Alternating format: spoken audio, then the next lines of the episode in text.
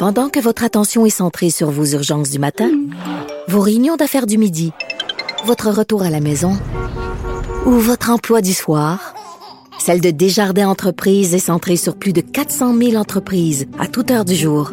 Grâce à notre connaissance des secteurs d'activité et à notre accompagnement spécialisé, nous aidons les entrepreneurs à relever chaque défi pour qu'ils puissent rester centrés sur ce qui compte, le développement de leur entreprise.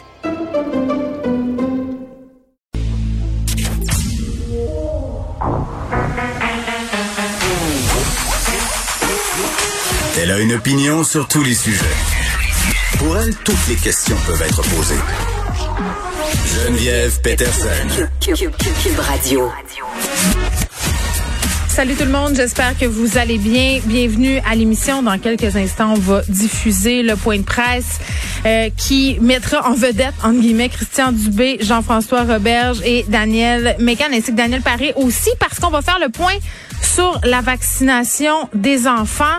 On a déjà quelques informations. On sait que la vaccination en majeure partie va prendre la forme d'une sortie scolaire. Donc, les jeunes de 12 à 17 ans qui seront appelés à se déplacer de leur école jusqu'à un centre de vaccination. Euh, on aura plus de précisions là-dessus, bien entendu, dans quelques instants. Ce sera pas possible pour toutes les écoles dans toutes les régions euh, du Québec. C'est ce qu'ils vont nous annoncer, là, les détails de cette opération-là. Euh, puis vraiment, ce sera ce qu'on sait, là, c'est que ce seront les centres de santé de chaque région qui seront chargés de contacter les centres de services scolaires pour planifier toute la logistique du transport vers ces centres-là de vaccination. Se rappelle là, un des objectifs du gouvernement, c'est de vacciner les ados, de leur donner une première dose avant la fin de l'année scolaire. Donc, avant le 24 juin, on voudrait bien que tous les adolescents, euh, enfants de 12 à 17 ans, soient vaccinés. Puis on se rappelle qu'il y a quand même des petits pits de 12 ans qui sont en sixième année. Là, donc, ça vise aussi la dernière année du primaire. Et bon, euh, par ailleurs, là, ce qu'on aimerait aussi, c'est de pouvoir donner cette deuxième dose d'ici la, rentrée scolaire en septembre de façon à ce qu'on n'ait pas une situation euh, anormale entre guillemets pendant la rentrée scolaire, qu'on soit le mieux euh, protégé possible. Puis un, petit point là, c'est de dire qu'on aura besoin de la permission des parents pour les jeunes euh, qui ont moins de 14 ans, mais à partir de 14 ans, les enfants ont une espèce de libre arbitre. On va en reparler. On s'en va au point de presse. Monsieur Dubé. Merci beaucoup, Marjorie. Alors, bonjour tout le monde et je suis ici pour vous parler de la vaccination de nos 12-17 et euh, j'apprécie euh, grandement la présence de mes deux collègues, euh, Jean-François Roberge et Daniel Mécan, et aussi de notre directeur de la vaccination, Daniel Paris. Alors, la vaccination des 12-17, c'est une bonne nouvelle qui va nous permettre de vacciner encore plus de Québécois pour atteindre notre, notre couverture vaccinale de 75 J'aimerais dire premièrement que nous avons eu le feu vert euh, du euh, CIQ, le comité d'immunisation, indiquant que l'âge minimal pour administrer le vaccin de Pfizer pouvait être abaissé à 12 ans. Bon. Cet avis s'appuie sur de, nouvelles données qui sont très, très prometteuses pour euh, ce, groupe spécifique. Lors des, des essais cliniques, après deux doses de vaccin, c'est important, l'efficacité vaccinale chez ce groupe d'âge atteint tout près de 100 ce qui est, ce qui est mieux que sur nos, nos personnes adultes. Donc, dans les modalités de vaccination, on compte 530 000 jeunes de 12 à 17 ans, ce qui représente 6% de la population totale du Québec. Donc, c'est un gros bassin qui est très important pour nous. Maintenant, comment on va procéder pour vacciner cette clientèle-là? Euh, je vais laisser mes, collègues donner les précisions pour l'éducation et l'enseignement supérieur, mais je vous donnerai quelques grandes lignes avec des dates euh, importantes à, se rappeler. Premièrement, ça va se dérouler du 25 mai au 23 juin. Il y a trois dates à se rappeler. Premièrement, le 21 mai, qui est déjà la semaine prochaine. Donc, en fait, demain, parce qu'on est déjà rendu au 21 mai, deux sites de vaccination à l'auto en famille, celui qu'on a annoncé hier, le circuit Gilles Villeneuve, et l'aéroport Montréal-Trudeau qu'on a parlé la semaine passée. Deuxième date, le 25 mai, soit mardi prochain, prise de rendez-vous dans les centres de vaccination de masse. Donc, on, on, vous les connaissez maintenant, nos centres de vaccination de masse, avec des plages horaires qui sont réservées les soirs et les fins de semaine pour accommoder le plus de personnes. Et troisième date, donc, à compter de la semaine du 7 et du 14 juin, vaccination en milieu scolaire, puis je vais laisser euh, Daniel et Jean-François donner les précisions sur ça. Maintenant, pour ce qui est de la deuxième dose pour ce groupe-là, je veux rappeler que les deuxièmes doses pour ces groupes d'âge-là vont être données en grande majorité avant la prochaine rentrée scolaire, c'est-à-dire qu'on parle du mois d'août. C'est ce qui va nous permettre de commencer l'année scolaire 21-22 du bon pied pour tout le monde, pour les parents comme pour les enfants. Maintenant, j'aimerais faire un dernier petit appel avant de passer la parole à mes collègues sur la vaccination.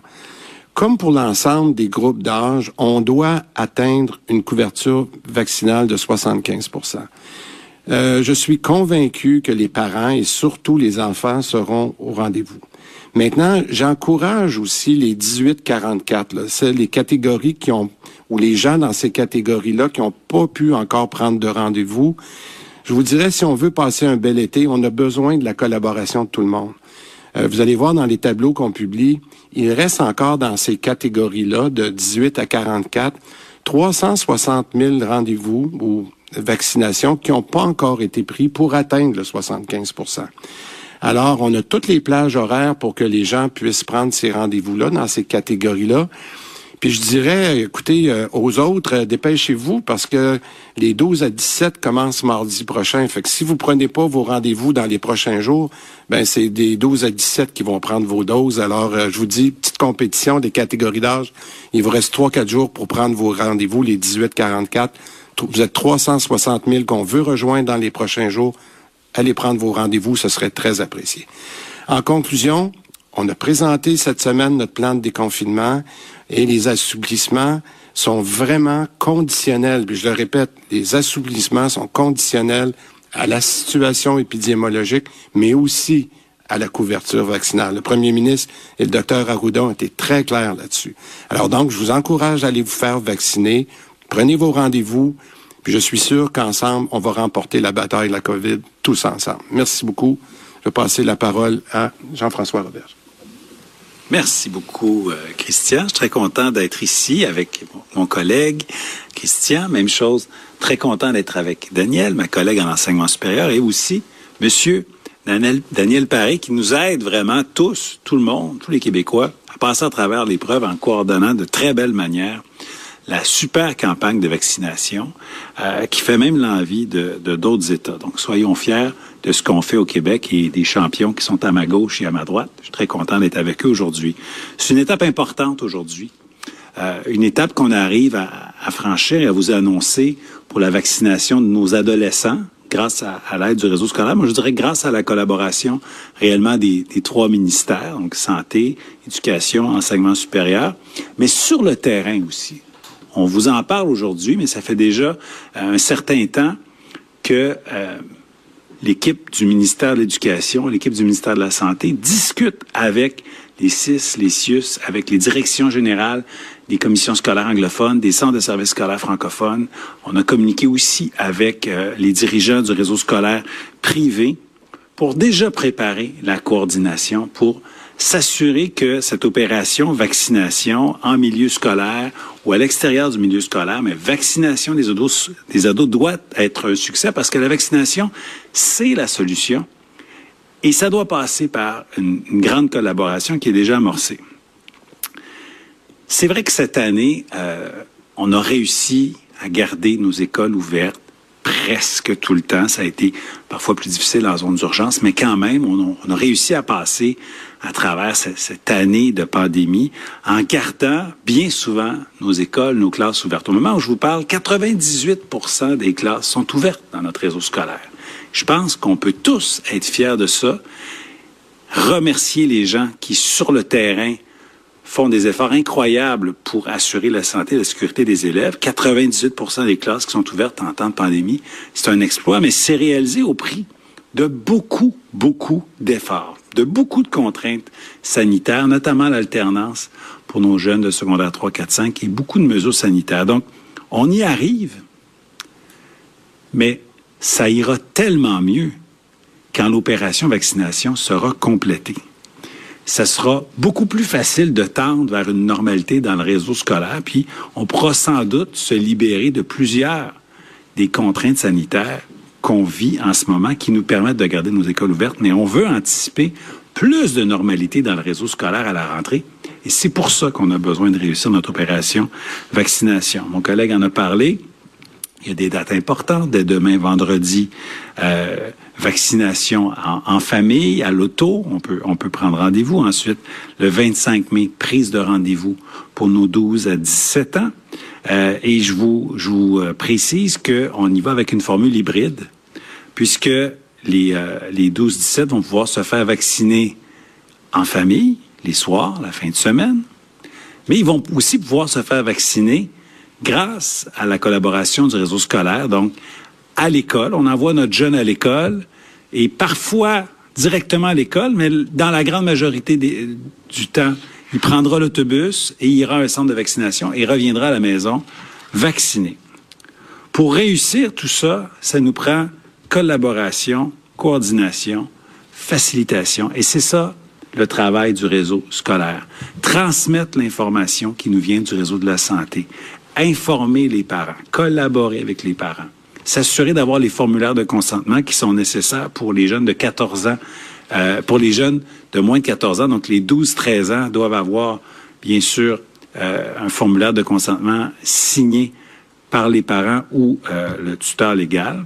Pour les 14 ans et plus, les adolescents eux-mêmes doivent remplir le formulaire et y consentir.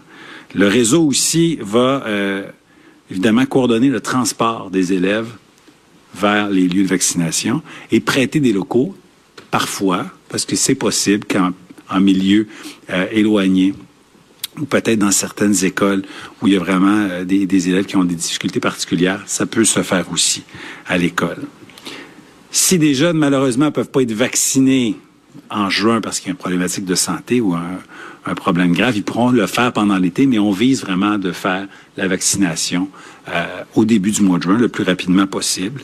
Euh, et je suis confiant qu'on va y arriver parce que tout le monde, tout le monde veut bien sûr que nos écoles soient ouvertes, mais veut aussi que nos écoles reviennent le plus possible à de la normalité à l'automne. Et ça, c'est un objectif qu'on peut juste atteindre en réussissant notre, opéra notre opération de vaccination. Merci. Alors, bonjour tout le monde. Euh, je veux saluer également euh, mes collègues Christian et euh, Jean-François et aussi Daniel Paré. Alors, je suis très contente d'être ici aujourd'hui on voit que c'est vraiment une opération d'envergure qui s'amorce dans un court laps de temps.